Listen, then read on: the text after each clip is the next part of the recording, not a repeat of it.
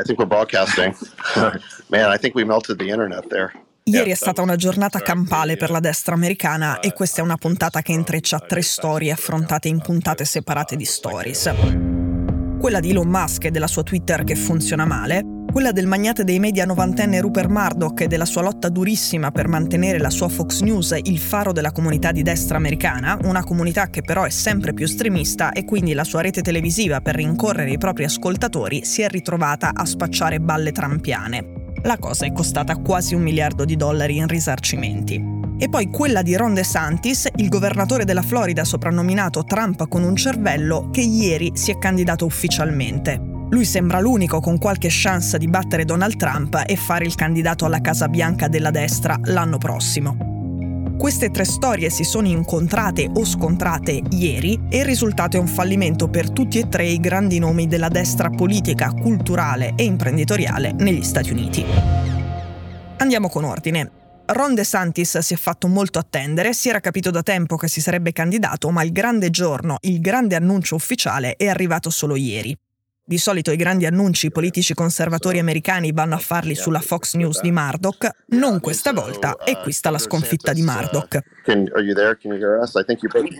De Santis è andato a fare il grande annuncio sulla Twitter di Elon Musk, con Musk presente, ed è stato un disastro.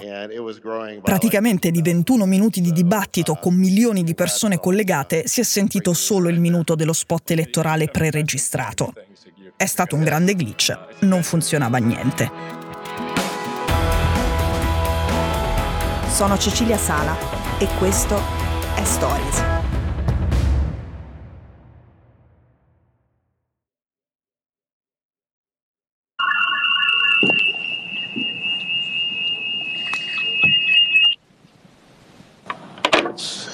All right.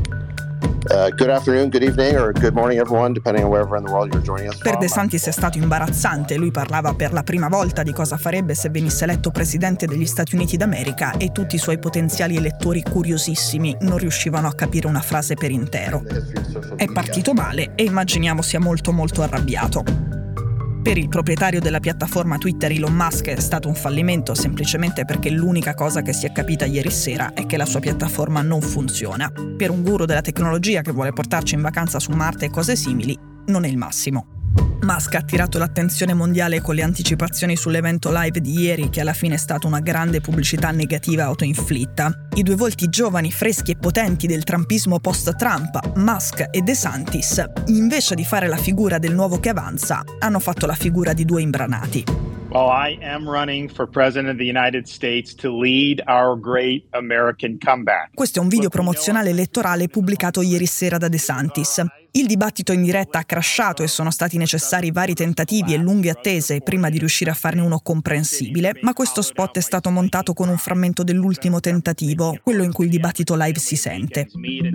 È uno spot elettorale stranissimo perché si vede in continuazione Musk, tanto che se non stai attento rischi di confonderti e pensare che sia lui il candidato alla presidenza. In questo punto qui in cui si sente De Santis dire Oh, Correrò per diventare presidente degli Stati Stati Uniti, anche qui le immagini che scorrono in corrispondenza delle parole non sono di De Santis, ma di Elon Musk su un palco che saluta la folla aprendo le braccia al cielo. Ora, Murdoch è partito sconfitto, ma alla fine è stato quello che ha fatto la figura migliore. Dopotutto, la vecchia e rassicurante televisione quantomeno si vede e si sente e forse con il senno del poi De Santis avrebbe preferito fare su Fox News il suo annuncio.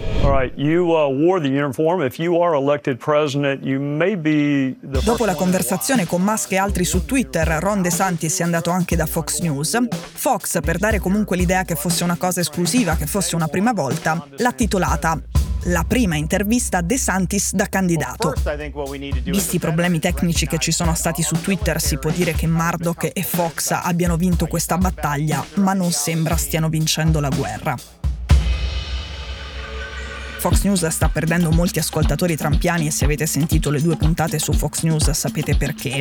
Anche la mossa di andare prima da Musk fatta dal neo candidato alla Casa Bianca De Santis era un modo per dire che Fox News non è più quella di una volta, è stata superata a destra e ormai va considerata un media dell'establishment, cosa che ovviamente va intesa come un insulto.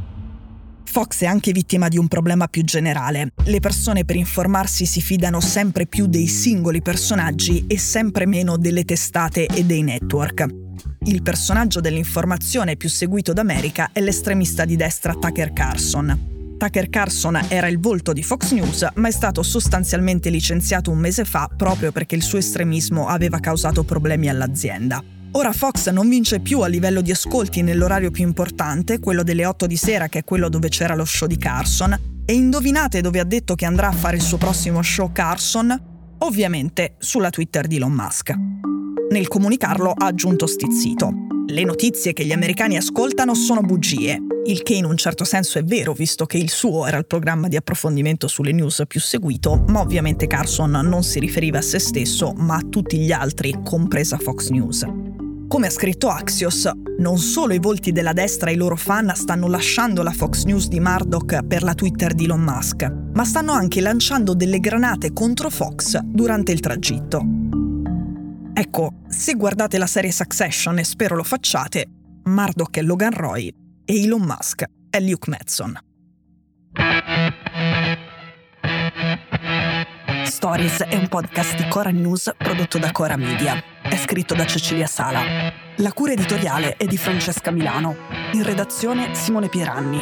La sigla e la supervisione del suono e della musica sono di Luca Micheli. La post-produzione e il montaggio sono di Cosma Castellucci.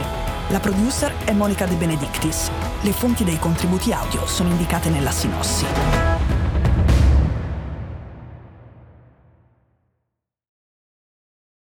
Questo episodio è stato prodotto e sviluppato insieme a Spotify Studios.